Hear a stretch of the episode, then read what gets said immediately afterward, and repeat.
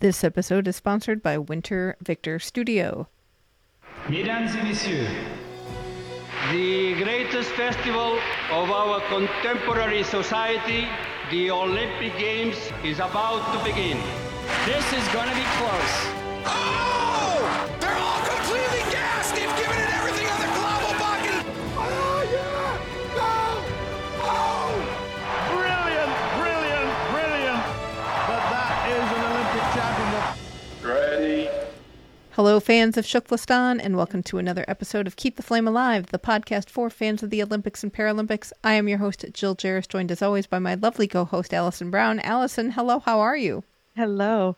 I am realizing how much I miss all the winter sports. It got hot, didn't it? It got hot all of a sudden and sticky, at least around me. The bugs are starting to come back. Mm-hmm. The phlegm is starting to increase. But I really can't complain because when we were in China, neither one of us could breathe because it was so dry. Ethyl and her menthols that I mentioned last week was in full force. So I would like to go to visit some curling ice. Yes, I would have to agree with you on that. Before we get started with today's show, we have a correction from last week from listener Don, who noted that we talked about the Boston bid. Oh, we were talking about bids and who drives them. And he reminded us that the Boston bid was actually conceived by two guys in their 20s, unrelated to construction. And that's what, like, that light bulb went back on in my head. Two guys said, hey, it would be cool if Boston was in the Olympics. And then the bid ended up being led by a commercial real estate developer. Do you think those two guys were at Dunkin' Donuts or at the bar? Oh, they were probably at Dunkies. I get one of those crawlers. And none of that iced coffee. Only the girls get the iced coffee. Oh, speaking of listener Don, we'd like to thank him and Winter Victor Studio for their support of our show. Winter Victor Studio believes sport and beautiful design go hand in hand, and that a designer's versatility is just as important as an athlete's dexterity. Winter Victor provides distinctive graphic design to clients in sport. From logos to digital communications, Winter Victor brings the same passion to design that our clients bring to the field of play. Add a responsive and versatile designer to your team at wintervictor.com. Today, we are delighted to have bobsledder Josh Williamson back on the show. Josh was a winner on the first season of the USOPC's The Next Olympic Hopeful and was our very first interview. We followed Josh along in his journey from Olympic hopeful to official Olympian, and he made the U.S. bobsled team for Beijing 2022, but barely made it to Beijing because of a positive COVID test. He did get there in time to compete in the four-man competition, and he pushed for driver Hunter Church. The team placed 10th overall in the final standings. We talked with Josh last week about his experiences in Beijing. Take a listen. Josh, welcome back to the States. Welcome back to the show. It's good to be back. Thank you guys for having me. It's so exciting to have you on again. I don't even know where to start with Beijing. Well, I want to start with the Team USA trip to the White House, and that, since that just happened, it was just this week. Tell us a little bit about that and what that was like.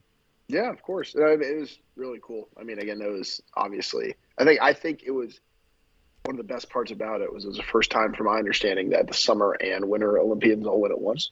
Mm-hmm. And Olympians and Paralympians, it was really cool. It was like the coolest experience ever. We got to meet everybody. I got to meet so many different athletes from so many different sports. It was like, on top of all the fun events we did, they had a summit the first day, mostly focused on like a job fair, because a lot of athletes, if they are transitioning, it's important for them to have those resources, which I guess is a newer thing this past decade, I would say, that they've started implementing, which is really fun because they had a lot of businesses there that just wanted to, you know, meet you. And if you were interested in any opportunities, even if you were continuing sport, which is where I'm at, I'm going to do at least another 4 years. So for me, that was more what I was looking at. And that was just cool options. The next day we did an impact day in the morning. We were packing some bags for, I can't remember the name of the charity off the top of my head. I wish I could, but we were packing bags and sending them out to kids and writing notes, encouraging notes, mostly to do with sport.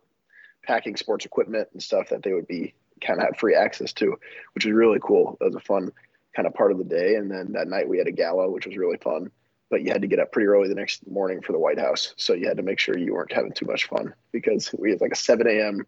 bus ride to the White House. So we did that and got over there, and that was obviously an amazing experience, and went to the airport and flew home. So it went by pretty fast, but it was fun because a lot of my teammates I hadn't seen since the Olympics, and some guys are retiring. So a few times this summer we get to see each other. It might be the last time for a while. So it was nice to catch up again and kind of just get to see everyone. Now, I wasn't sure because you mentioned you were at a wedding. I did see a picture of you and a foreign national all dressed up. And I was wondering, are we now smuggling Canadians into these events? No, I would have if I could have. I really would have. She would have loved it, but I get to bring her to the White House. But it was, we were at my friend's wedding in Dallas, Kristen and I. It was a lot of fun. We love going to weddings. My last wedding we got to go to was my cousin's back 2 years ago, and that was a great time. So it was fun to get out there. And it was her first time in Texas. I hadn't been in years. I have some family in Texas. My mom's from Texas, so I have a lot of family out there. And it was just really nice. My grandfather went to seminary in Fort Worth, so we got to see that a little bit. And it's just, my grandmother was born in Fort Worth, so it's always fun kind of going back there, but I hadn't been since high school maybe, so it's fun to show her around a little bit. Now we're going to talk about her a little bit more, and I promise I will give you an out of any question you don't want to answer about Kristen, I promise. But I'm pretty open about all that. Well, I figure it was okay since it was posted on Instagram. Yeah, right. Okay, so let's go back in time to probably the best moment was when you got named to the team, because the last time we talked to you, you had not gotten named to the Olympic team yet. So how'd you find out? What was that like? Chris and I actually talked about this, and some of my teammates too. It's a really interesting experience, because I think from my understanding from guys who've been in the sport before me and athletes who've just done the sport, when that team is named, it's a huge weight lifted off their shoulders, right? It's like this big moment where they just have so many things to look forward to, and it's just really cool moment. But for us, we were in St. Moritz, we were in Switzerland. We just finished the World Cup race. I want to say it was the last race of the year. So generally, sometimes the team gets named and there's a race after that. So it's like the season's not even over yet for some people, but for us, the season was over. So that was nice. And at first, it definitely got me excited, but it was a very weird feeling, because it was almost, you didn't feel secure, because I think mostly due to COVID was kind of what we all agreed upon when we all talked about how that felt, because at the end of the day, there still were no guarantees. And at that point, we're 2.5 weeks out, and we're going to fly back to California. We're going to be in California for a bit, we stage in LA, and then we fly over to China. If at any point throughout that process you test positive, your chances of going start getting really slim the closer you get to that date that we fly out. So that was, for a lot of us, it's weird. I think Tokyo, the Paralympians and Olympians could probably relate to that as well, the idea that normally you get named to a team and it's a huge weight lifted off your shoulders. And now this time around, it was like, it almost made it more stressful, because now you're thinking, what if I get named to an Olympic team but don't get to go to an Olympics because I test positive? And I guess that's always the thing with injuries too. It's no different than injuries, but COVID just made it seem different, I guess. And I think we all could relate to that. It was definitely a unique experience for these last two groups of athletes who competed at the games, I think. But no surprise there, I guess. So you get to LA, you're being processed, you test positive. Mm-hmm. I was actually staying in Chula Vista at the time. Well, so I guess I'll explain our travel. We drove from Switzerland to, I want to say it was Munich. And then we fly from Munich to Los Angeles. That was a long day. We got off the plane in San Diego. And then we drive to Chula Vista, Chula Vista, if you don't know, is probably 20 minutes from the border of Mexico. Beautiful area. It was my first time at that training center, and it was a beautiful spot. I'd love to go back there if I had, more time, more reason to be over in that part of the country. But it was great. And the day before we head to LA is when we have to start taking COVID tests, because at that point, if you're 3 days out from the Olympics, they're requiring a 72-hour negative, 48-hour negative, 24-hour negative to get on a flight to China. Then you test on the ground, and obviously from there, as you guys you test every day after that.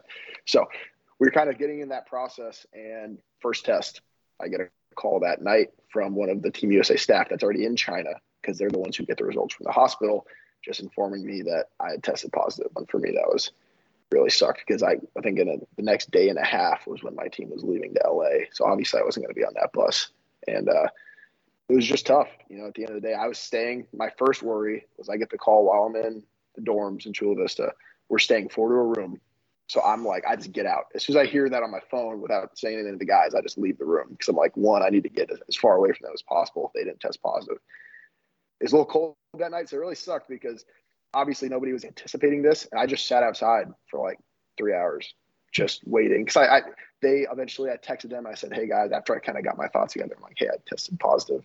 I don't know what that means next for you guys and for me, but I know for me, I'm probably going to be staying in Chula Vista. So I stayed outside. I guess the USOC got in touch with them. They all had to move out, but nobody really knew. I didn't know that. So I sat outside for like 3 hours until I finally got to go back in the room, but the room was obviously empty. It was very eerie because I was sleeping. Chris Horn, my teammate, we were in a room and I bet I could touch his bed from my bed. So I was dumbfounded that eventually nobody else tested positive, which I mean, thank God nobody did, but it was really confusing. We were in a bubble in Chula Vista. We really weren't leaving the training center for anything. The only people to test positive there were myself, our high performance director, and one of our sports med staff that was with us. I was the only athlete in that bubble to test positive. That was, so it was just confusing more than anything. And that was the hardest thing to grapple with, I think, is I felt fine. I tested positive. I really didn't feel too bad. And but I was told I was sick, so I wasn't going to be able to compete. And that was tough. So that's kind of, I guess, how that process started. It was just a long few weeks of me hanging out in California. Everybody else went over to China, just watching them. Did you ever feel sick? I mean, truly, did you ever get COVID? I didn't. I could tell. So I have allergies, and I know a lot of people do. I have seasonal allergies. So I was very confused because, for example, one morning I woke up and I had like a scratchy throat, and I'm like, oh, everybody is on 10 here about if you feel anything. So I was worried. I talked to some staff. I just drank some water, and it actually went away. I'm like, okay, I guess I just had a dry throat in the morning. I need to stop being so paranoid. So did that. And after I tested positive, so often I'd have maybe like a sinus headache, but really nothing bad. It was better than any cold I've ever had. What was interesting was after probably 5-6 days, when I'm technically supposed to be kind of like, I shouldn't be feeling anything, even though I would be testing positive on the test, especially at that higher threshold China had us testing at. I was still hitting positive, but I wasn't feeling obviously anything at that point. They had me take Paxlovid, which is the new antiviral from Pfizer, I want to say. Just the idea was anything we can throw at it to get your CT value as high as possible is what we're going to do. Because at this point, there's flights leaving every 2-3 days, but after another week or two, there's no more flights. And once the last flight goes, that's the last ticket to China. So for us, it was like, what can we throw at it? We did that, and that made me feel horrible. It was crazy because for me, I felt fine when I had COVID. I took that Paxlovid morning and night. It was like 3 pills in the morning, 3 at night for 5 days. It's like I left this like metal taste in your mouth for like 4 hours. I couldn't stand up without getting like car sick, nauseous. I just felt horrible. It was really, I guess, the hardest part about that was I wasn't supposed to train when I had COVID because they wanted, you know, my immune system to just worry about fighting it. Don't stress the body outside of resting up. Then when I start taking Paxlovid, they're saying, okay, you can start training now if you want. Well, I can't even, you know, I can really stand up without getting nauseous at that point. So I ended up probably having like almost a week and a half of no training going into the Olympics, which for me was probably the worst part because you're watching everybody at the Olympic venue, training hard, lifting the heaviest weight they've ever lifted and sprinting, and everything's kind of coming together at this peak for them. And for me, I'm taking a week and a half where I'm not allowed to even go run outside. So right. It's just, yeah, was this mental thing, right? Not the way you wanted to taper. Right. Exactly. It was just not ideal for that. And I tried to keep in my head, you know, I'm getting rested. I should feel better there. It's out of my control at that point. But it was just, that was the hardest part to grapple with and obviously watching opening ceremonies wasn't easy because that was when everybody talks about when you're going to the Olympics, that's when it hits you. That's what every teammate I've ever had told me. And now it's like, well, I'm going to watch it at home, but I would like to go to another Olympics. So a goal of mine is to experience opening ceremonies, but that was just the card I was dealt. And at the end of the day, I still got to compete, which is the most important part. I got over there and I think it was as good of an experience as it could have been given the circumstances. And it was definitely a unique one. So I guess there's a blessing in that. So I know when I read the Instagram post saying you had tested positive, I started crying because I took this so personally. And then we started posting within our Facebook group and everybody was so devastated. And then it became, okay, can we do anything to get Josh better? And I'm like, well, I guess we'll all start cheering for his white blood cells. I don't know. Yeah. So I hope at least you felt all the support, because I know your family was, everybody was pulling for you. But what was USA Bobsled communicating and your teammates, and how was all that interaction when you're in Chula Vista, they're going to LA, they're heading over to Beijing, and you still got a shot because you're at the end of the games, right? But you don't know. Right. And that was exactly it. It was hard because for me, obviously, it was just a roller coaster, because some days I woke up and I was like, I'm going to be all right. I'm just resting up. Let me enjoy this. I haven't been able to rest for a long time. I'm just going to watch some Netflix, and it's going to be good. I'm going to have a good breakfast. I woke up and I was ready to do something. And then later that day I'm in tears because it's like, I'm not going to the games. It was just this draining. I think that the variation on that spectrum was more draining than it, because it's just hard. Some days that's just a little bit of it. And I did feel that support. That was something that meant a lot to me. It was hard sometimes, because sometimes it's like, you don't want to hear it. And other times it's like, I want to hear everybody tell me that I'm going to be okay. And other times you're just in this shell, I guess, for lack of a better word. But it was like, I constantly had people reaching out to me, and it was so nice, because it just, though I was feeling very alone, like physically, because I was in quarantine, that made it a lot better, because it was constant. I got to talk to somebody on the phone, or I got to message somebody, and I just felt like people, and it was even really interesting, like the news traction I got, it was so strange to me, because my friend of my dad, like, reached out to him. He's like, hey, I just saw your son, like, on the, like the nightly news or something. And he's like, what? And he asked me about it. I'm like, hey, he probably means like local news. And it was like CBS nightly news or something. I was like, and not really the reason I want to be on news, but I guess it's something, you know what I mean? So that was, to me, like little things like that. And then I'd look at some of the comments, and people were very supportive. And it was just something that those kind of stuff did mean a lot, even though it was a little bit of a consolation prize in some ways. It just made me feel less alone, I guess, is the best way to put it. And it kept my spirits up at the times when it was really easy for them to get down, I guess. And I think that's probably why it helped me get better faster, frankly. At the end of the day, I cleared when I was supposed to, but there's no guarantees with that. But I think people keeping me in a positive attitude helps, because everybody knows if you're stressing out, putting stress on the body, the immune system's going to drop. So it's really hard to think about the fact that, hey, the more negative you are, you might not get better faster, but how do you not be negative in that situation? So I think a lot of people banding around me and helping honestly probably helped me get better, frankly, just to be as frank as I can. I think it really helped in a lot of ways.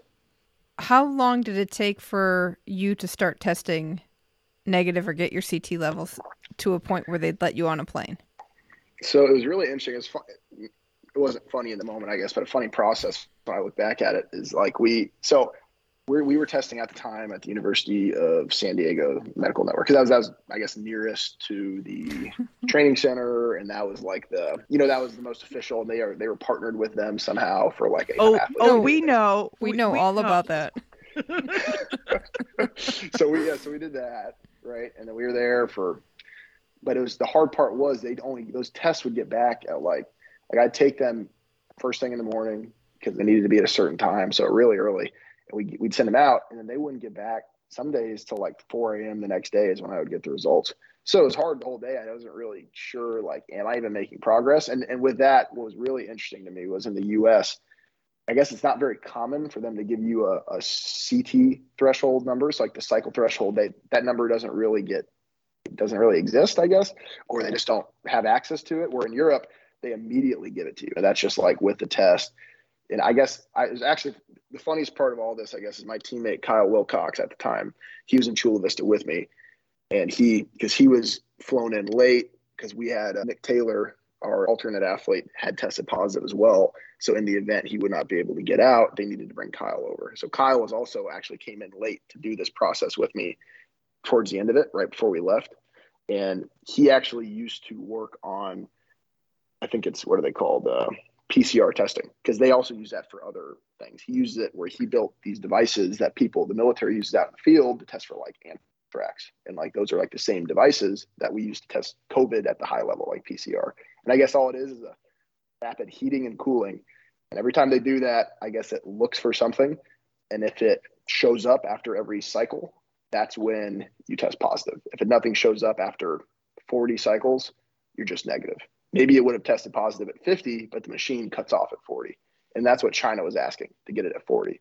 So it turned into a bit of a game of, can we find testing centers that only test to 35 cycle threshold? Because though it's not going to keep me negative in China, I can at least start accumulating negative tests because they're testing at a lower threshold. Like if I can get by 35 passes, then I get a negative. So it just accumulating negative tests was going to be good for me. So we ended up driving like an hour and a half around trying to figure this stuff out, trying to get the different testing sites. Because at this point, the Olympic Committee's like, whatever we can do to get you over there, we're going to attempt at least.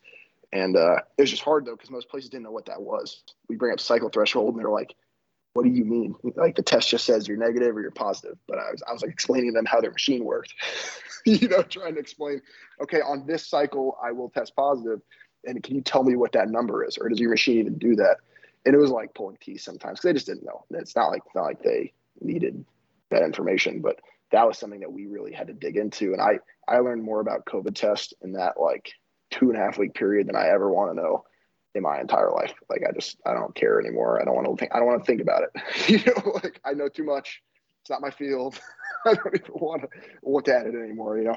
So it was, that was an interesting process for sure. But that was just this juggling act of trying to get negative tests, but knowing that, hey, that negative test doesn't guarantee me entry to China, because even if I test negative here at 35, I get to China and I test positive under 40, who cares? I go into quarantine there. So I still need to get over 40, but like trying to navigate that, how that system is in the US of some places do this. And like some places it's based out of a old gas station, and other places it's like the hospital. So it's kind of like trying to find which one does what, and it's just a, you know, it was a crazy process, but we ended up figuring it all out and it ended up working out. But it was just, that was the juggling act, I think, towards the end of it, was how can we get a negative as soon as possible just to start accumulating them, just to have a body of work of, hey, he's been negative for a week and a half, you know. Right. You had to have the 96 hour test, the 72 right. hour. So you finally get all your tests. At what point did you fly out? I want to say I flew out.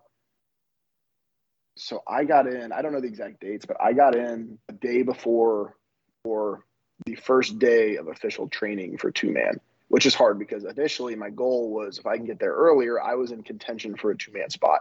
And eventually the coach had to sit me down and say, hey, it's not, we're sorry. And this isn't performance based, but it's at risk for you. If you get there 2 days before the race and we ask you to race, you could hurt yourself. You may not perform as well. Then you can't do 4-man. Like, and I understood that the closer. So that was hard. That was one of the many hard things of that process, was I had to kind of step away from the 2-man running, but that I got there, I think the day before or the first day of official training was the first day I was on the ground in China. So that's 3 days before the race. So I want to say puts me like, they're probably a week and a half or a week already into the games. I want to say I got in like the end of the first or second week of the Olympics, I think. I can't remember exactly, but the funny part, again, I didn't really post this part because at this point I was so just like, I got on the ground in China and the airport test was, I'm sure it was brutal. That was the worst. They put it in your nose and they just leave it for like 30 seconds. And you're just sitting there with this like thing sticking out of your nose. Like, are you going to take it? Like, what am I doing here? And they finally come back and they get it out. And that one, I tested positive on, first one on the ground. So I was in the hotel there in China. I get a call saying you did test positive, but they didn't have my value for me. But I didn't, then I'm just crushed again. I'm in shambles. 'Cause I'm like, okay, I'm going to be stuck in quarantine here. Everyone's going to leave now. And I'm going to be stuck in China on top of not being able to compete. I'm going to now quarantine again in a hotel in China. So that was sucked. And then they came to do a confirmatory test and they came like 10 minutes after they told me I tested positive. So not only, it was like 5 a.m, I get a knock on my door and it's like 2 people in hazmat suits. And I'm like, okay, they're going to take me to real quarantine now. Like, but they just kind of walked in, took my test and they said, okay, thank you. And left. And I walked out. I'm like, is that it? Like, do I need anything else? And they said, no, you're good. But they did this all like 5 a.m. So for me, I'm like, at this point, I'm like eating and sleeping at weird hours. I can't sleep. I'm so worried. And that one ends up being negative. And they're supposed to, in that case, do another confirmatory test. But for some reason, Beijing, I think the Olympic Committee pushed hard enough, like, hey, this guy's been through enough. And they actually waived that test and said, you're just good to go. Like, you can now reenter the village. Like, you can go ahead. Like, they finally threw me a bone there after the last 3 weeks of jumping through hoops for all that. But that was kind of the last hurdle there. And I didn't post anything about that because at that point I was just so, like, devastated. And then it ended up working out, luckily. And because what happened was that test, I was like a 39 and I needed to be over a 40, but I didn't know that. So as far as I knew, I wasn't even close. So thank God it was higher than that. The next test passed and they let me out, and then everything went. But I was just so drained going into the Olympics after that. You know, it was just really hard to, I was excited to be there, but I just felt like a zombie. I was like walking around. I just felt like, it was just like, it's like I was just there. You know, I've just been so drained. So you finally test all negative. You get to the Yanqing Athletes Village. You're there. You don't know what day it is. You don't know what time it is. And you've had so many tests, you probably can't even feel the inside of your nose and throat anymore. Right. And now you got your get in your head to do the most important race of your life. Yes. And that was exactly. Yeah, that was the hardest part, probably. So where was your head going and what was happening around you and how was that experience?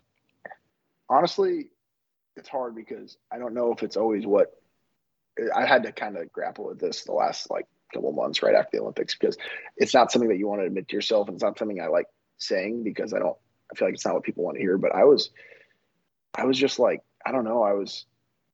The excitement was just gone, which is really sad because I worked for so long and so hard to want to perform at that race. And then I get there and it was like, and I don't know, for lack of a better word, I wanted it to be over.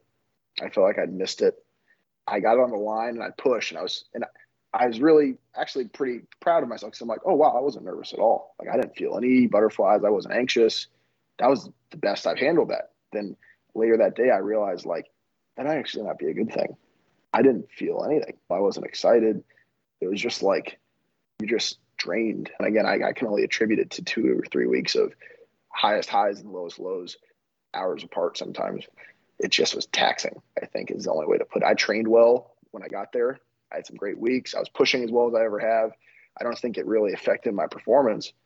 I think it's really hard, I guess, to accept, though I feel like I have accepted now is like, and I feel like a lot of it just kind of was taken away, and that's sad. But at the same time, I want to continue, and there's a lot more that I want to do. And I'm really grateful for the experience because I think there's a lot of positives that came from it. I think there's a lot of things that I learned about myself and ways that I learned that if I can handle that, I feel like I can handle anything. And that's, again, just I feel like it took at first me accepting that it's okay for me to say that I was just sad. I was numb to it at the point of the race.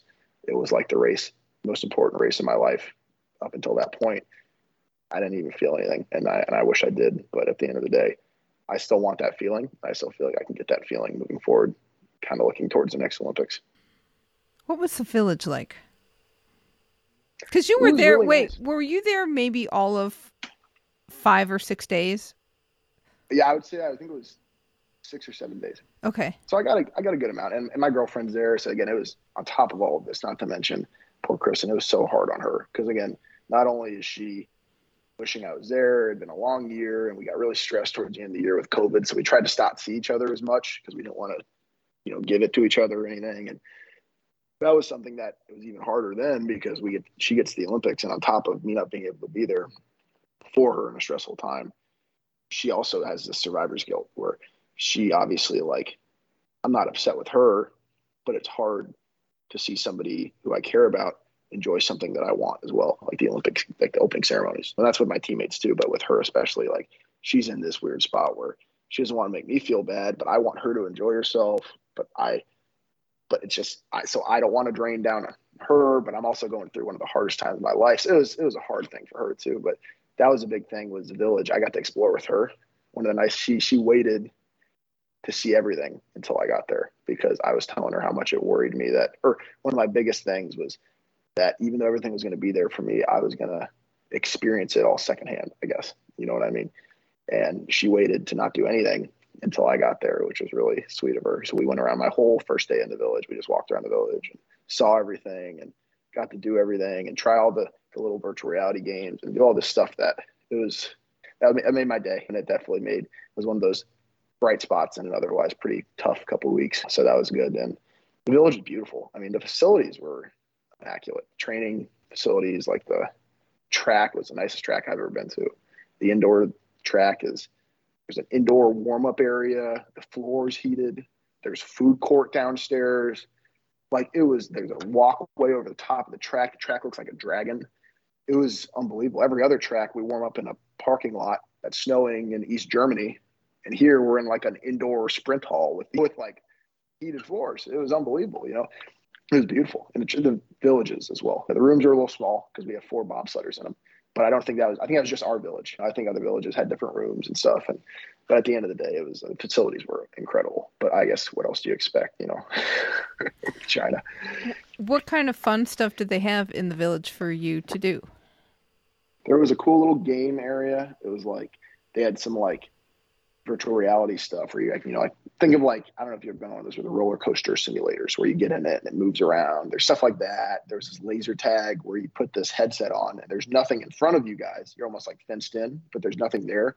But you see barricades when you put it on, and you can play with like one other person and run around and play laser tag. That was cool. A lot of just cool artwork, cool statues. They had a couple. I'm trying to think what else there was. Obviously, the cafeteria was good. They had the Pizza Hut and the KFC there, which was fun. That was a familiar taste when you didn't feel like eating in the cafeteria sometimes. And other than that, just walking around the facilities were really beautiful. The volunteers were wonderful. I mean, the Chinese people were some of the sweetest people I've ever met. It was pretty incredible to be over there, and they just put on such a, you know, they were wonderful. There's people waving at you everywhere you go. I was telling Hunter, like, we were on the bus to the closing ceremonies, and I was talking to some of my teammates, and we're all like, it's gonna be really weird going back to the States and not like walking off the plane and doing like one of these to somebody, because you're gonna get like punched in the face in Newark or something. If you like wave to some random stranger, they're like, what's your problem? But in China, everybody's waving to you, and everybody you walk by is waving to you. So it was kind of cool, just because they made it. They were very sweet people, and it was all the pin trading and stuff. And it was, so I mean, yeah, the village itself was beautiful, and the facilities. I don't know how you beat that, you know. So in your cafeteria, did you have robot food preparation as well? Because we had that in our cafeteria. We had a whole wall of robot cooking and things like that. No, I did. While I was in the hotel, I got in. I wasn't in a quarantine hotel, luckily. I was in the Marriott or something, which was beautiful hotel. I mean, it was like so nice. It was the nicest Marriott I ever stayed in. There was a shower from like the rain top shower, and like huge beds. Like, and then for while I was technically supposed to be quarantining, they wouldn't let me go to the bobsled track and back. I just was not allowed to stay in the village for a few days until I cleared some tests. But the food would come to me with a robot, and that was cool. The robot would like show up to the door, and it was funny because if you stand in front of it, I can't remember what it said, but it was like something around along the lines of like, I am working. Like, you are beautiful. Move, please. Like, it was like something like weird. And that's what it would say to you. It's like, I am working. Move, please. Thank you, beautiful. Like, it was so weird. But it was cool. Like that delivered food to me, so I got a kick out of that every time it came to the door. But that was really it. The hotel was beautiful, though. That was pretty cool. Once I got to go down for breakfast a few times at the hotel, it was like, wow, they blew the doors off on the food there. But it was little ego stroking with every meal. Yes, exactly. Yeah, it was pretty funny. I'd like stand in front of it on purpose and like take a video of it to send to like my girlfriend or something, just to tell her that the robot was hitting on me. See, you had a much better experience. I had a robot at the main media center who had beef with me. Oh, you like it? Yeah, because every time I would pass, it was one of the cleaning robots, and every time I would pass by, it would turn and look at me. And I'm like, I think it was because I walked on the escalators. So, I mean, the cleaning was out of control. It was crazy how, I mean, obviously, they were very thorough, but it was like, wow. At one point, I saw somebody hosing down a tire of a car with like bleach. I'm like, wow. I'm like, what is this? Like, what is going on here? But I mean, I guess again, they were very thorough. When I had to go from the hotel to the track those days, I wasn't allowed to use, public transportation because, again, I hadn't really cleared. And when I was at the track, every athlete who was around me, like my teammates, would have to sign like something saying like they are understanding of a risk of being around me kind of thing. Like it was a process. But when we did all that, there's a guy, it's almost similar to like an Uber, I guess, like a taxi, who took me to and from. But I didn't realize until the second day that he was only for me. Like I realized that because he dropped me off at like 10 and he's like, I'll be back at 5 to pick you up. And it's like, okay, perfect. And then I realized when I come back down, he's in the same spot I left him, because he's not allowed to go mingle that car with other groups since I was in it and I was considered a high risk case. So when he would get back, obviously they just hose the car down. I'm sure he would test a couple of times, but he was only assigned to me, though we had like plastic screen, mask, like no access at all. It was like the thoroughness was incredible. Stuff I would have never thought of, that maybe it matters. I don't know, but it was crazy. It was pretty thorough. I saw a lot of that. One of my burning questions, how did you get from the athletes village to the bobsled track? Because so they weren't that physically far away from each other, but I know, we had horrible. The reason I could not go and see you was just getting to Yanqing was horrible. And I'm very curious, because the one time I did go, getting back was also a massive process, but it involved going from the ski side to the bobsled side. And how did you get there?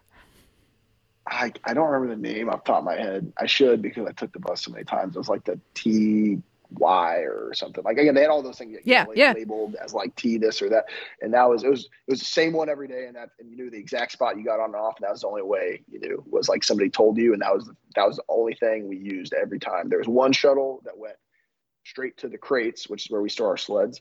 And from that area, there's a shuttle that goes straight to the top and back. And those are the only two that we used. So you kind of just like got used to using the same one because it was the same little shuttle. But operating, from what I heard, I didn't attempt to even leave the village because at that point I was too close to competition.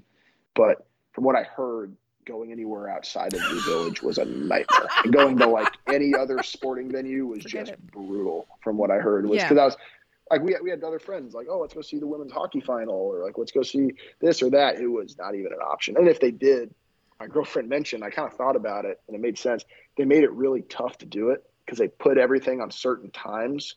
Like the buses run X amount of time. And if the last bus is at midnight and the game lead ends at 11:50, how can you go watch the game? And so it almost like, in a weird way, I think I understand what she's saying. Maybe they were dissuading people from moving around because, one, everything was so separated. Every village was a couple hours apart. And two, the buses were at such tough times starting competition to go venue to venue that like maybe that was part of dissuading people from moving around a lot, for athletes at least, from moving around, because that was, I don't know of many athletes who got to go see anything outside of their immediate village or venue because it was just so complicated and it was so hard to go anywhere or get approved to go do things. Like it was a lot. We're just grateful that there were French people around, because otherwise Alison would still be in Yanqing. She almost got stuck there. Oh, no. Jeez. It was an odyssey. It is. It really is. Like, getting around there was incredible. We just went to like closing ceremonies, and we're all on the same bus, so this is simple. You get on the bus, and it just takes you there. You got to stop at this like middle security checkpoint where you all get off the bus, and you walk through more security, take all your phone out, like your TSA, you go through metal detector, and then you get back on that same bus, and then you go the other half of the drive. So it was like you did that before you got on the bus, middle of the road, then when you got to ceremonies, you did it again. So it was like very thorough. And a funny story, I guess, not to sidetrack too much, but my teammate, Charlie Volker, he had like been given the big U.S. Olympic Committee signs. They had these like stickers they'd hang on the windows in the village, the big ones. And they gave him one because they had an extra, because he asked for it. So they gave him one. It was probably this big rolled up piece of paper. It looks like a poster board. And he couldn't fit it in his luggage. And we're going straight from closing to the airport. They said you had to have your bags packed before you leave for closing. They go to a certain place. You'll see him again at the airport. So he couldn't fit it in. He's like, I'm just going to carry it through closing ceremony. And I'm like, why? I argued with him. I'm like, fine, do it. Like, he was being stubborn about it. I'm like, you're not going to carry that for the next 4 hours. But he did anyway. So we take it on the bus. And funniest part is, I think between the time we get on the bus I guess, to that middle checkpoint till we actually walk in closing ceremonies, I think he had to open that thing like 15 times. Because anytime any security worker saw him, you know, they're very nice to the athletes. But then they, as soon as they saw that, it's like our bus had to stop. 5 guys came on the bus, looked around, saw him, like pointed him out and said, show us what that says right now. Because they think it's going to be like a political statement. They think he has a poster board for closing ceremonies that he's going to like open up. So he shows it to them. And then they're like, oh, thank you. Like, have a great day. But when they first got on the bus, they're like, show me that. Like, they were no nonsense, like pissed off. Like, you got to show me what that says. And then he shows them and they're like, oh, thanks. Like, have a great time at closing. But they were all nice. But that happened like 15 times, maybe. We got to the like holding area for the athletes before closing. Every time a security guard walked by him, they'd see that thing and walk right over and say, show me it. So and at one point he left it with me because he went to go get food. And then I had to show it to like 4 people because I happened to be the guy sitting right next to it. I'm like, it's not even mine, but they make you show it to him because he left it with me. Yeah, it was just funny because something like that, like every single security guard that walked by Charlie checked his poster board just to make sure it didn't say something that was not supposed to be said at closing ceremonies. So along that vein, there was no podium protests. I mean, no. The only thing that we saw was the one Ukrainian slider held up the no war in Ukraine. What did the USOPC tell you before you left? What were you instructed? I think honestly, I don't know if they had to say much because really what happened was we had a couple times before going to China. I don't know if every country did this, but we did. And we had a couple briefings with the State Department with like potential athletes who are going. And then as you get closer, like athletes who are definitely going. And it was just, you could ask questions. And then we had somebody from the Chinese embassy, like the U.S. embassy in China. We had somebody from the State Department who focuses most of their work on China. We had people from human rights groups that have worked closely about stuff in China. So like they had a lot of experts like just briefing us on their what to expect. And it was like for lack of a better word, it was terrifying, like what they explained. And so this is the first meeting we had was like a year out. And at that point I was telling my parents like, hey, even if you can go, I don't think you should. I don't feel comfortable. It would stress me out a lot to know you guys are over there on your own, just kind of with you have no media, you have no athlete credential. You're just there. Like, I don't want to worry about that. We're luckily going to be shuttled place to place, but if you guys have to figure that out on your own, and if you do go, I want you to have like a group you're with or like security, like something that's too expensive. But I just like, it's going to be just the stuff they went over was tough. And it was stuff that I didn't want, scared me, let alone scared me having my parents there with them having no protection from the Olympic Committee. And that was something that they just mentioned that really basic, I guess, at the premise of what it all came down to from the U.S. government, their stance was, if you get in trouble, there's very little we can do. One of the things they talk about is like, if you are detained, we push to be able to see you, but we cannot be your legal counsel. And there's like a 95% conviction rate in the Chinese court or something. So they're like, whatever you're accused of usually sticks. So it's kind of like, it was just like, I think most people were just realistic enough to think, if I have problems with things, they made it very clear that as soon as you step in that nation, you have to abide by that nation's laws. Just like if they came to the U.S., they have to abide by the U.S.'s laws, even if they're not the same laws. And that was what they tried to stress was, hey, things that you lean on and saying things that you feel are your unalienable right in the U.S. is not the case in China, no matter if you are a U.S. citizen or any other citizen. And that's what they just stressed. They said, hey, we're going to advise you not to say anything, but if you do, we're just trying to explain to you the gravity of the situation. But I think they did a good enough job at that people realize, like, there's plenty of times and places to make your stance known, but when you're on the ground in China, that might not be a great time to do that for yourself, just for well-being or safety, I guess, for lack of a better word. And I think that might have been why it went off so smoothly, frankly, because it was, if you have something to say, you have plenty of time to say it. But you're in China, It feels a little different when you're there with no other people other than staff and media. It's not like they're citizens of the U.S. there. You're just there kind of on your own almost in a bubble, and you feel very controlled by what they're telling you. You can go here. You can't go here. We'll take you here. You cannot go anywhere past this point. So you already feel very controlled.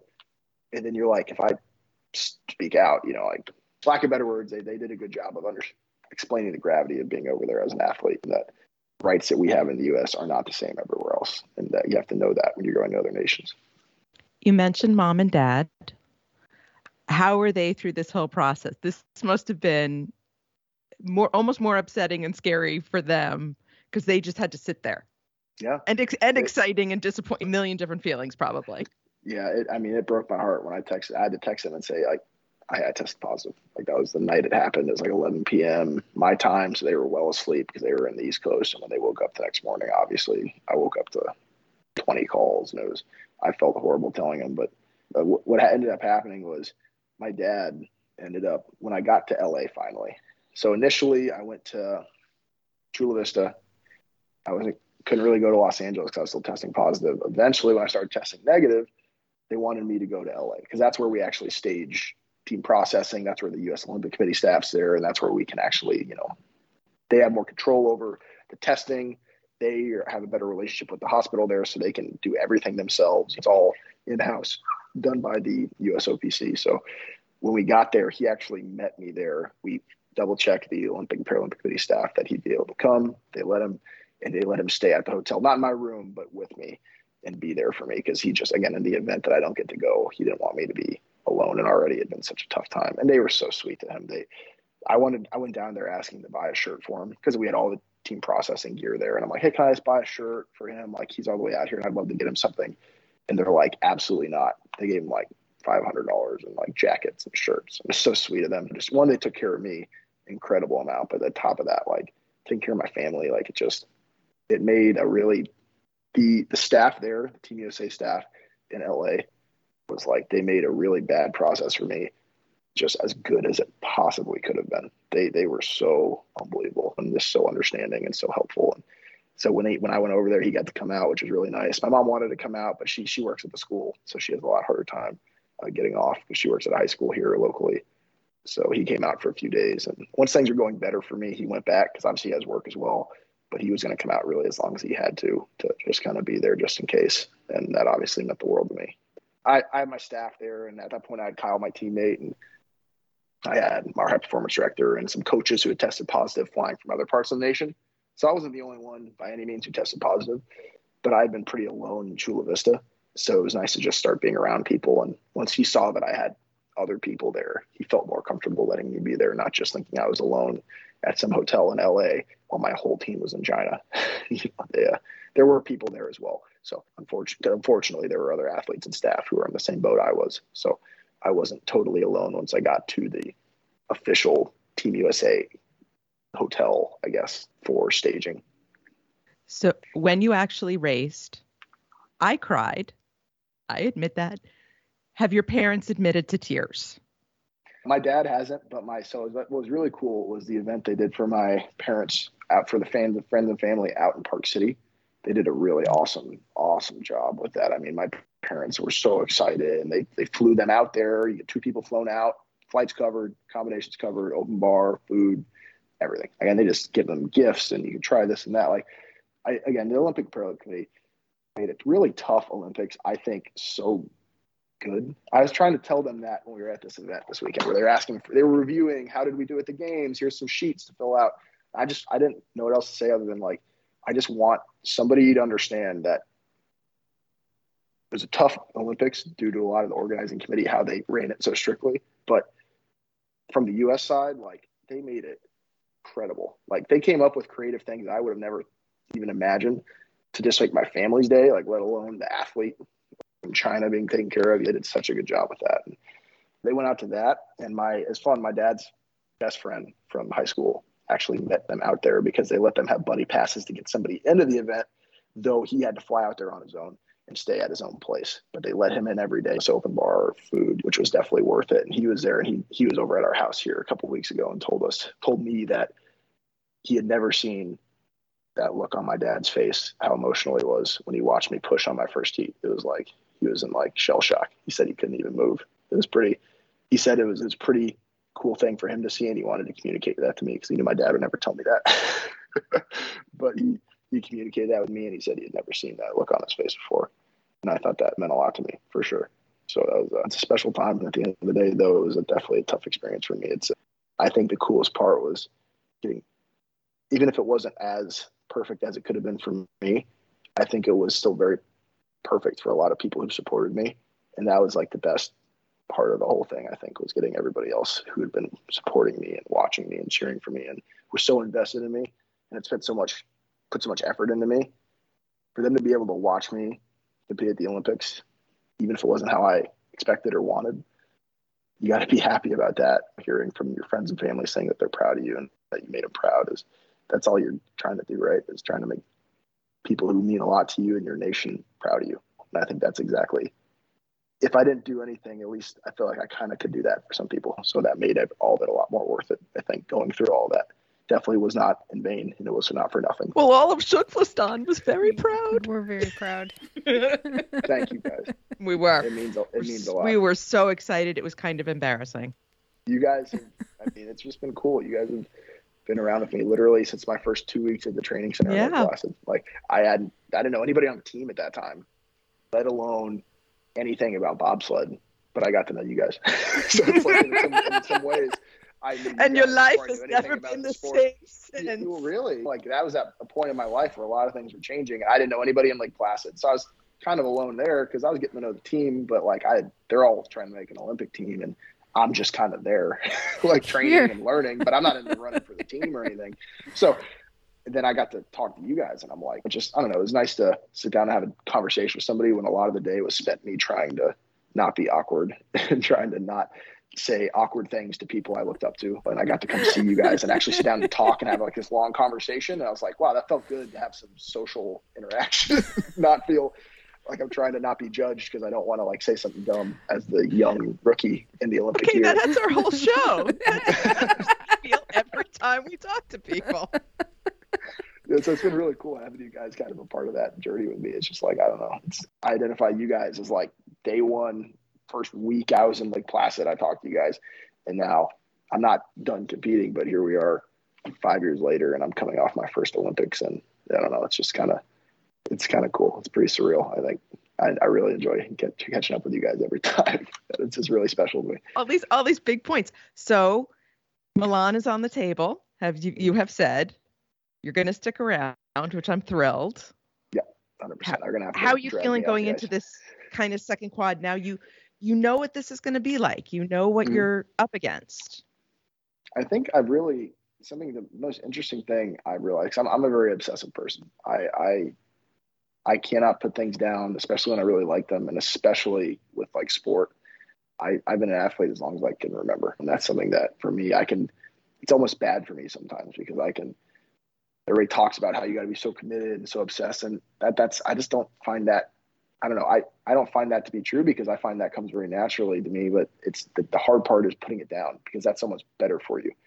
You can't do this one thing for so long without other things in your life because either you're going to get burned out on it, which I really haven't, or you're going to do it. So you're going to focus so much energy into it. Eventually, as you get better, you see less returns less frequently. It's like my first year weightlifting, your max is going to go up 100 pounds. Your eighth year weightlifting, you're going to push a whole year of weightlifting to try to get 10 pounds. So it's discouraging when you put so much effort into something, and it's just naturally the better you get at it, the less improvements you're going to see. And that's just the name of the game. That's part of doing sport and getting better at it. So I think the biggest thing I've noticed this last like year, and especially now recently, is almost just this idea of trying to become this more diverse person, having interests outside of sport that you can just lean on. Like, I really love reading. I really love, not really great for sport. I've gotten into craft beer a little bit. Like, I have guys on my team who are into it. And it's just things where like, it's stuff I balance with sport, not stuff that I don't drink all the time. And I especially can't do that in season, but it's more just like at times like now I can go to some breweries and just pursue things that I'm passionate about that aren't bobsled. Because I feel if it were up to me, all I would do is be an athlete. But I can't do that all day, and I can't do that forever. So I think for me, it's been really interesting is I feel almost more equipped to perform better because I feel like I'm becoming a more well-rounded man, I guess, if that makes sense. I'm not just – the last thing I want to be is look at myself in the mirror and say, I am an athlete. I want to be a person, who does sport. I'm a person who my job is an athlete, but that's not – it's like anybody, you don't want to be your job, right? And that's something that I had to come and grapple with this last quad. I think that's the biggest growing experience I've had was my dad. That's the best advice he ever gave me was I had a bad performance one year at some race. I called him in shambles and so upset that I didn't perform well and I've worked so hard at it. And he just told me, he's like, Josh, you got to give yourself some slack, kid. You got to cut yourself some slack, and you're more than an athlete. He's like, if you stop bobsledding tomorrow, there's still so much more you offer to people, and there's so much more you can do, and there's so much more out there for you that you're more than this. And you can't just say you're just an athlete, because you're not. And you got to remember that. And that's something that, I mean, it's just stuck with me. That was like 2 years ago probably, and that's stuck with me for a long time. That now it's like, that's my goal almost right now. And I see that I've been doing better in training. I see better performances, the more well-rounded I feel, I guess. And for lack of a better word, one of my goals now is, I have a lot of goals in sport, but one of my most important goals in life right now is to be more diverse as a person, as a man. Just try to be more, find more interests and pursue those interests as well. Because that gives me balance. Then I show up to training even more excited. Because instead of just thinking about training for 24 hours and getting there and doing it, I trained, I did something else for the other 18 hours of the day. And then I get back to training the next day and I'm excited to do it because it's fresh and I haven't been obsessing over it for the whole day when I finished. It's not, my day isn't broken into training, times I train and times I don't train. Training's just one of the things I do on that day. And that's kind of been a mindset shift that's hard. It's not very natural for me, but the more I've invested into trying to force myself to think that way, honestly, the better I've done in sport. And the better I felt outside of sport, because when you have those losses, they're less crushing, because that's not everything you are. It's not like your whole identity being taken from you from a bad performance. So I think that's been something pretty cool that I've been pursuing. And I'm excited for this 4 years because of that. I think that can take a lot of what I'm doing to a new level in some way, just stepping back to do better. And it's almost counterintuitive thinking, but it's been a hard thing to wrap my head around, but I've seen some pretty good results from it. Excellent. Excellent. Well, Josh, thank you again for spending time with us. We love being able to talk with you. It's very special. Like you said, it's very special to us too. Like, you were our first interview. You helped us figure out what the show should be. And you stuck around and talked to two weird women every once in a while. I love talking to y'all. And I don't know. Thank you so much for keeping up with me and keeping me on. Thank you so much, Josh. You can follow Josh on Insta and Twitter at JWilliamsonUSA. Okay, couple things we need to explain. Mm-hmm. Josh is in a lovely relationship with Kristen Bushnowski, who was a pusher for Christine de Brún for Canada.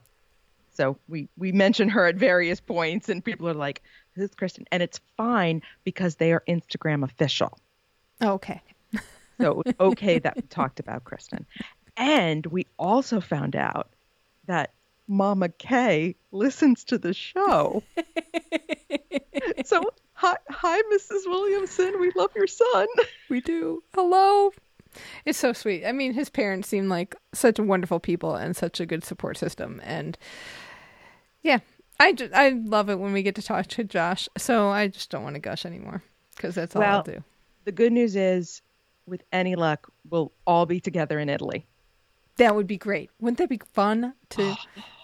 Well, we will remember that. We would like to take a minute to thank our Patreon patrons for providing financial support that is greatly needed to keep this show going. Our patrons get a number of perks for support, and those include special bonus episodes of the show. So if you would like to learn more and support the show and keep our flame alive, please visit patreon.com/flamealivepod.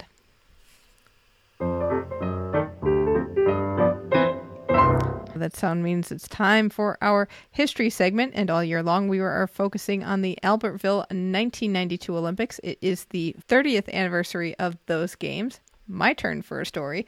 Okay, so you know how we say every Olympian has a story? That is true. Well, there are like thousands of stories just within speed skating. Absolutely. So I'm going to touch on one of those stories today. You will probably hear many more speed skating stories because they're all jaw-dropping as we go.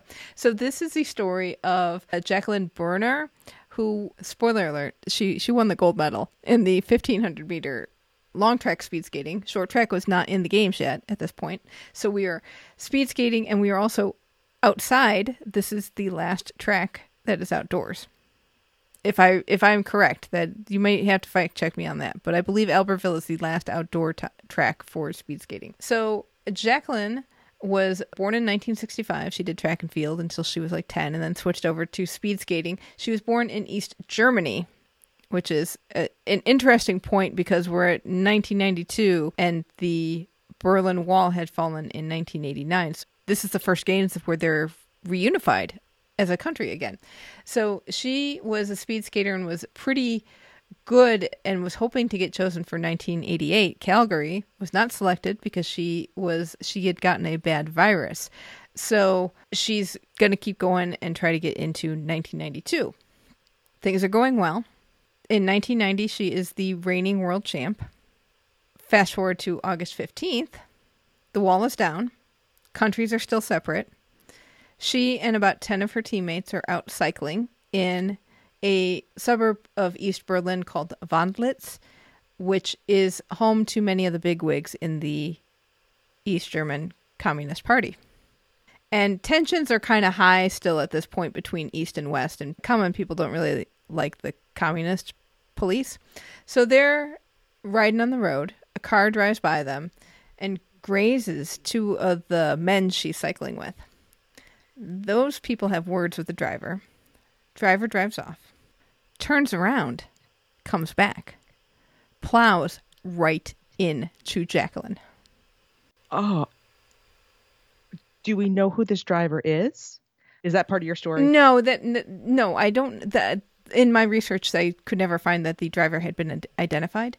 Oh wow! But we're at that point where you need special databases to go back that far. Right. You know, so I'm sure there are stories about it because she was a big deal in speed skating at the time.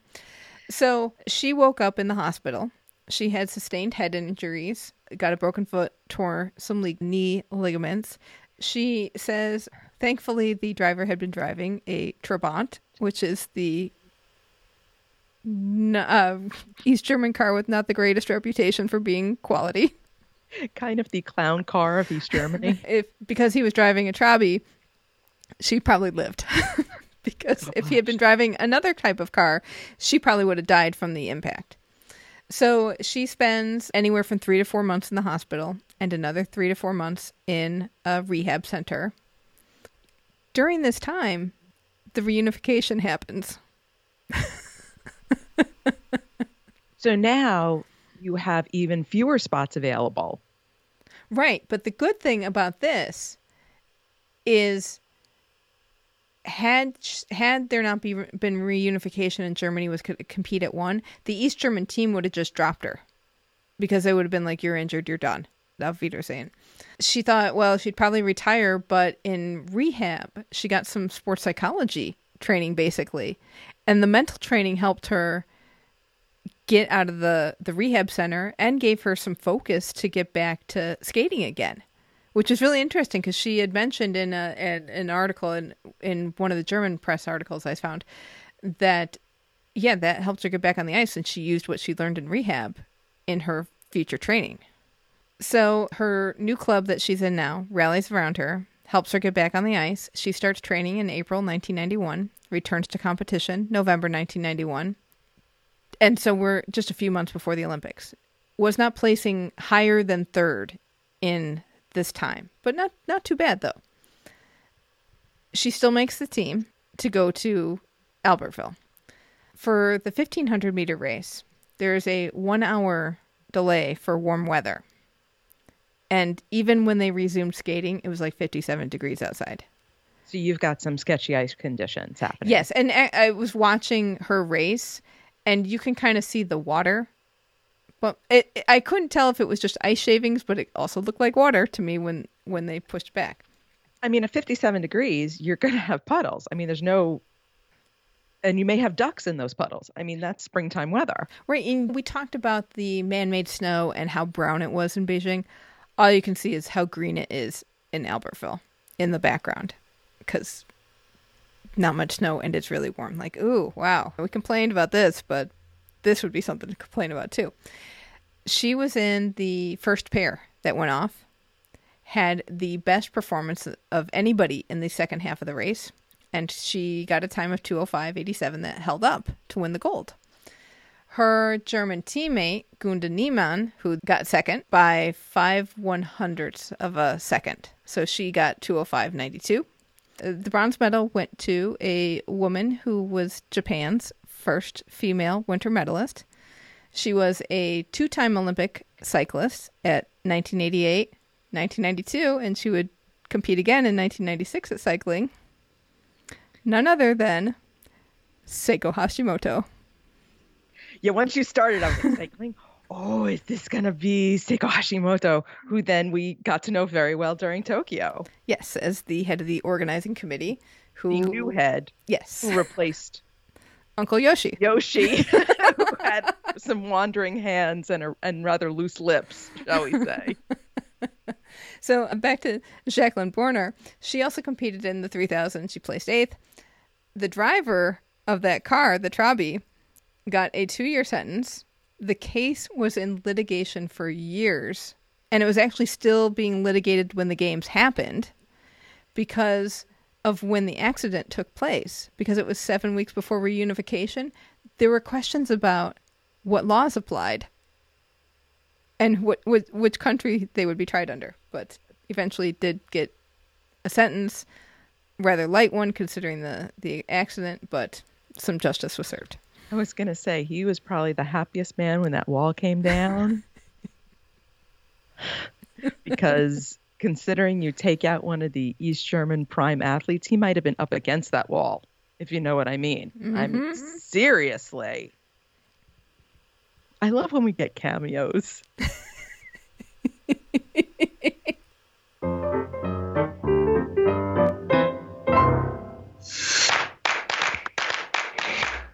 Welcome to Chukflastan. This is the time of the show when we check in with our past guests who make up Team Keep the Flame Alive. They are the citizens of our country, Chukflastan. Beach volleyball player Kelly Cheng Chen and her partner Betsy Flint made the semifinals of the ABP Austin Open and lost to tournament winners Cloth and Noose.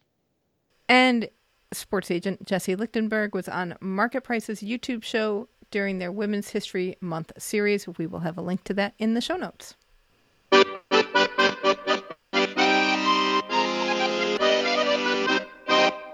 We've got some news from Paris 2024. The International Canoe Federation has released its qualification info and has reserved quota spots for extreme kayak. So it's a head-to-head race on the canoe slalom course. It's supposed to be fast-paced and exciting and popular with athletes and fans, good for TV, blah, blah, blah. They lost quota spots from Tokyo 2020. To make room for extreme, they had to get rid of some events. They acknowledged it, and they said basically, look, we have to evolve or die. We lost quota spots. They're not giving us more medal sports, so we have to cut something from somewhere. So what gets cut is from canoe sprint. They lost the K1 200-meter event for both the men and the women, and the men's C2 and K2 events went from 1,000 meters down to 500 meters. Well, good news for Chukflastani Luka Jones, because she races extreme slalom. Mm. So she was going to focus on canoe versus kayak because she does the extreme slalom, but this may kind of change her. So she may end up back into events in Paris. That would be very cool. Bad news for triple gold medalist Lisa Carrington. She has won the women's 200-meter event 3 times in a row, which is pretty much, from what I can tell, every time this is the 200 meters for women was raced. But the woman has a lot of medals. We are okay. The Kiwis will somehow manage here. Inside the Games has reported that the Department of Marianne has signed up to do the torch relay. So a little French geography, because I had to figure this out myself. France is broken up into regions, and the regions are broken up into departments. And so this is the region of Pays de la Loire in northwestern France. They seem to be the first department that's signed up. We talked about this, I I want to say right after we got back from Beijing, that a lot of the departments and regions have been pushing back because of the cost.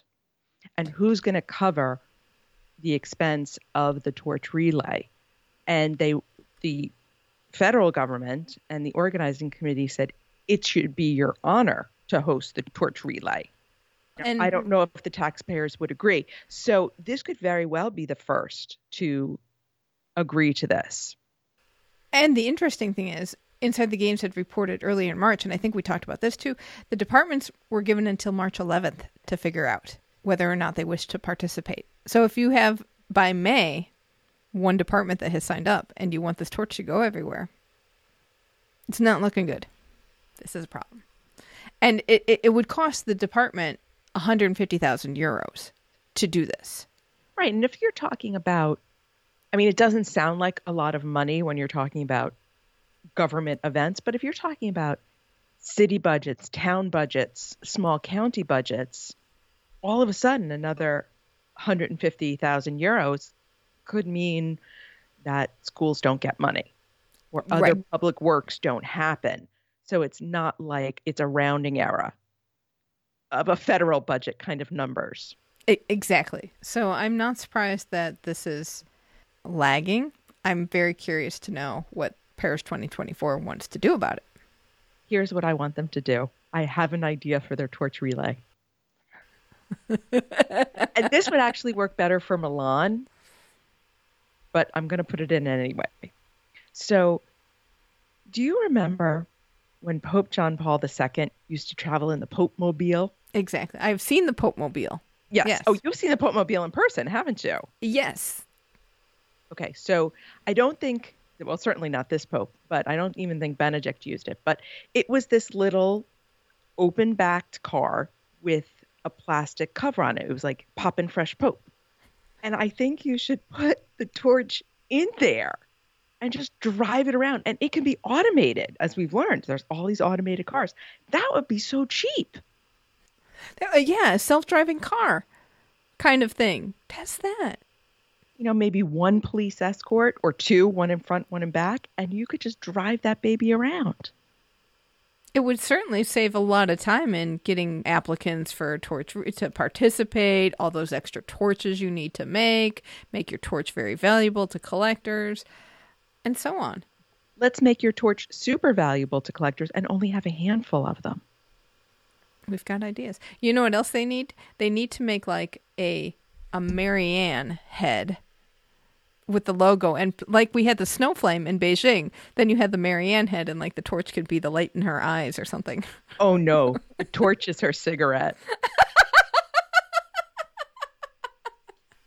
So I saw on reporter Liam Morgan's Twitter, someone gave him a letter from the IOC to the International Boxing Association. Oh no. Oh boy, oh boy. So, the IOC is still concerned. They had to reiterate that their recognition of the IBA remains suspended in terms of Paris 2024 qualification. Every other international federation has determined their qualification path to Paris 2024. You have not clearly stated this. And the letter that they had, this is a whole correspondence thing going back. So this is in response to a letter that the IBA sent to the IOC. Your letter creates the impression that there is significant time available to take the outstanding decisions. However, at this stage, the areas of information specified in our letter of 12th of April should already be clear and confirmed for your national federations and your boxers. Without these details, they face challenges in finalizing their planning of finances, schedules, logistics, and most importantly, training cycles. Therefore, the IOC wishes once more to raise its concerns regarding the necessary details of the Paris 2024 boxing qualification system. They also are concerned about the possible selection of events that may not provide fair eligibility criteria, create possible discrimination. They want you to make sure that all boxers have the same level of opportunities to qualify regardless of geographical and or cost factors. They still have concerns over the IBA's capacity to execute a complex management system of technicals, officials, management, in particular, referees and judges, and the transparency involved that they should have with this whole management system. They are reiterating their request to receive full details of your new ranking system, including the calendar.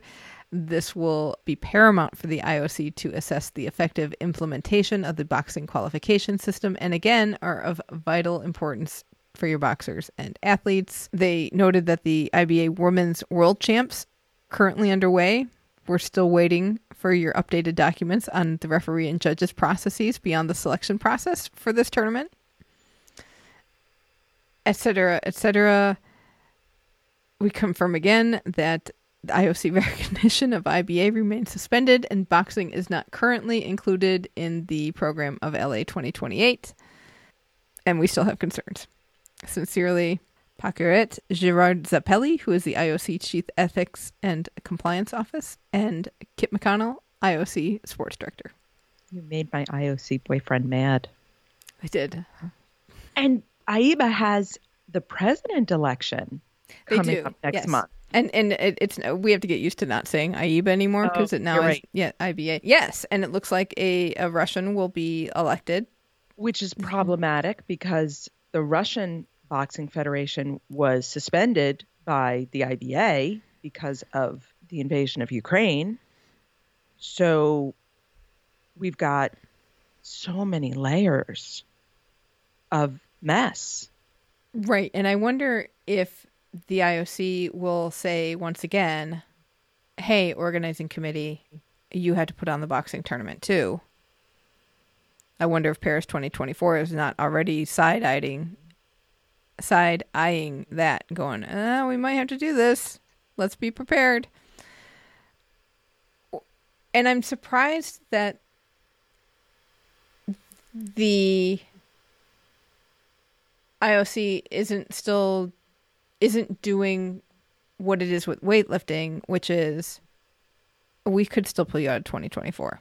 I mean, I've said all along, I think they will waive that threat sooner rather than later. I thought they may have been holding off for the elections to see who was going to get elected. Maybe they didn't want to look like they were influencing the elections. Mm-hmm. But this just gets uglier and uglier. On a happier note, though, mm-hmm. We now have a concerned Thomas Bach. Last week, we had a delighted Thomas Bach. Can somebody come up with some Bach-mojis? I love it. 70s Thomas Bach. With the sideburns and the stash. Him in the middle of his orchid. You know, you make flower head Thomas Bach. Oh, there's no end of Bach-mojis. Bach-mojis.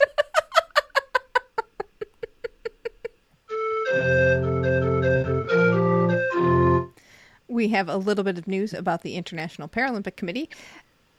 Speaking of Russia's invasion of Ukraine. At Beijing 2022, the IPC said it was going to call an extraordinary General Assembly to discuss whether or not Russia and Belarus's membership in the IPC should be terminated. That extraordinary General Assembly is going to be held in November. I'll be interested to see the outcome of that. Also, the IPC has just launched a big campaign called It Starts With Sport to build awareness, community, and freedom around the Parasport program. And so it's got a film, there's a multi-sensory brand identity, and they've started a dedicated website called para.sport. So hopefully this will be a nice focal point for Parasport. I will say, IPC, if you would like to build awareness, people can come on our show. We will happily talk to Mr. Craig. Or others. And others. Talk to many para people. Does not matter. We would like to build more awareness of parasports because we love them. I want to go back to this issue just for a minute about the IPC's Extraordinary General Assembly. Yes.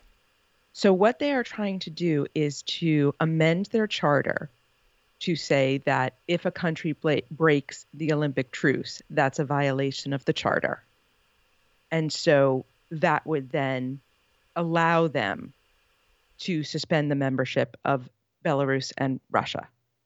Would also make any sort of things going forward a little easier, because the IPC has wanted to slap Russia for a while because of the doping issues. So this is just another thing that keeps getting layered and layered on. And we've talked at length at how the IOC is so afraid to slap Russia and just gives them these very gentle nudges. And the IPC is done. Andrew Parsons is done with playing around. He's saying, you are not going to screw up this Paralympic movement when we're getting this momentum, we're building credibility, we're expanding the games, and you are messing it up. And he's had enough. And he's right.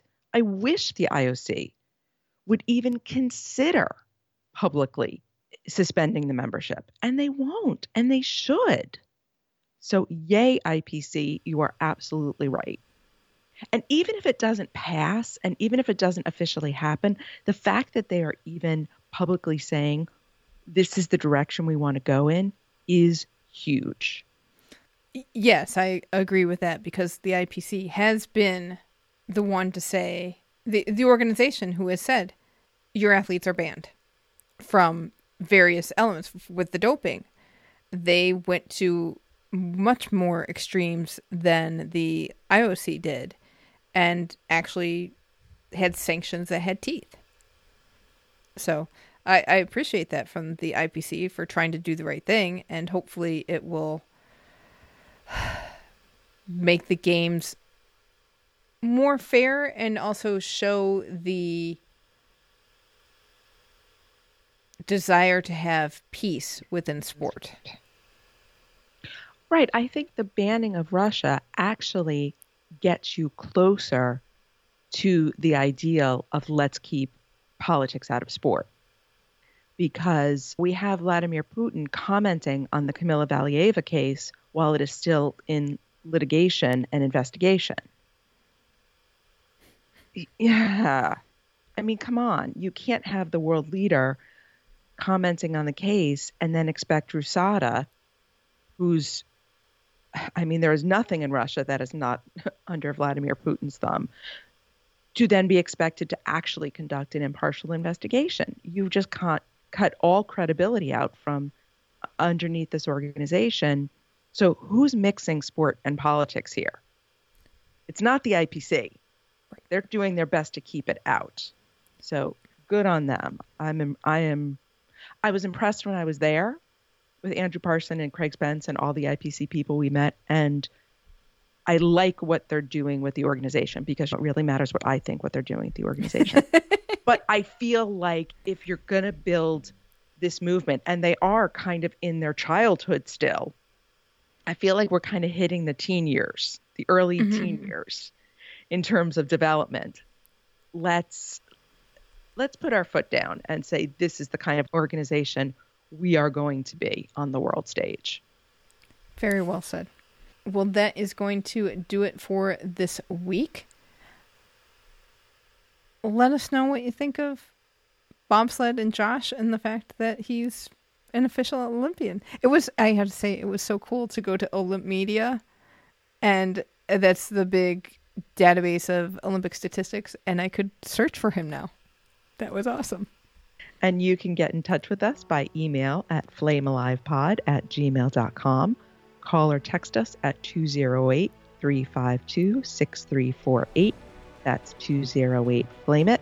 Our social handle is @flamealivepod, and be sure to join the Keep the Flame Alive podcast group on Facebook. Join us for more stories of the Olympics and Paralympics next week. Thank you so much for listening, and until next time, keep the flame alive.